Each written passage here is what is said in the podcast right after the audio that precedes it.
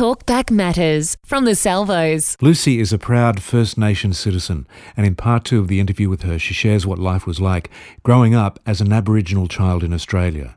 Um, so I remember, I was actually, I remember Mum and I had a good yarn about it when all the stuff came out about Serena Williams a couple of years ago, and they, they the cartoonist drew that kind of gollywog looking cartoon, and everyone, you know, it was really quite offensive and had her with the big lips and the hair. And I remember thinking to myself, like, it looks that, that looks like, you know, it's quite, it's, that's, that's really offensive.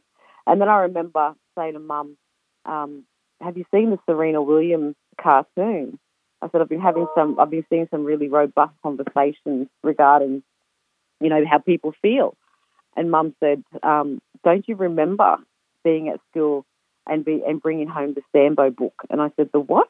And she she recalls the story of when I was in year one or two, and just a part of your reading homework. Um, I brought home a book um, about Sambo, um, and it was the depiction of a gollywog type figure that um, was quite common back then. And I said to her, I, I, I don't get, you know, why why you're so upset. And then she explained to me that the history of the gollywog and the history of the painting of the black face and, and all that kind of stuff.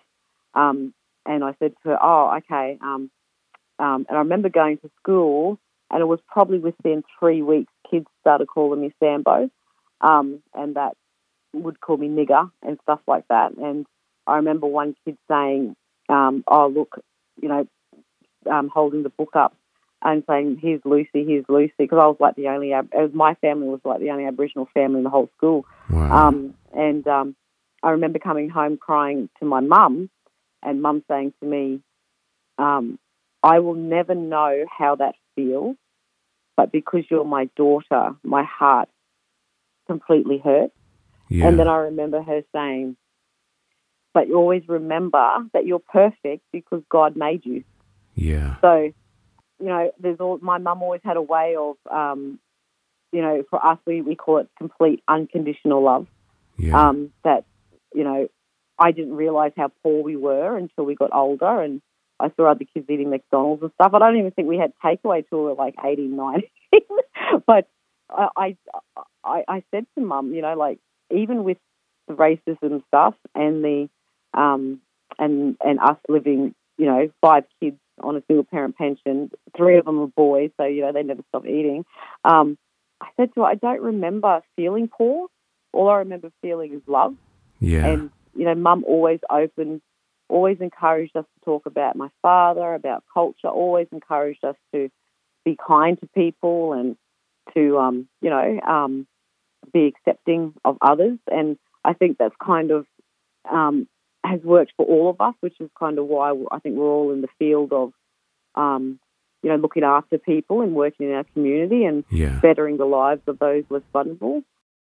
We're talking to Lucy in part two of her story about life growing up as a First Nation child in Australia. So, what exactly do you do now? So right now, um, I'm the national RAP coordinator, which is um, I'm writing the National Reconciliation Action Plan for the Salvation Army. Um, it's a national document that um, helps us to guide us how to engage better with Aboriginal and Torres Strait Islander peoples and their community. So uh, before we moved, merged into one, um, the Eastern Territory, Victoria, and Tasmania all had their own RAP. Um, and basically, the RAP outlines the of aims and objectives that the organisation wants to do. Um, so we are connecting well with Aboriginal and Torres Strait Islander people. Um, this is a quite a big um, project because it's national. So this is going to cover the whole of um, the Salvation Army nationally, which is pretty exciting. Um, and I guess before COVID, it would have been even more exciting for me and my Yeah. little family because I could have been traveling everywhere and Yeah. having good yarns with everyone.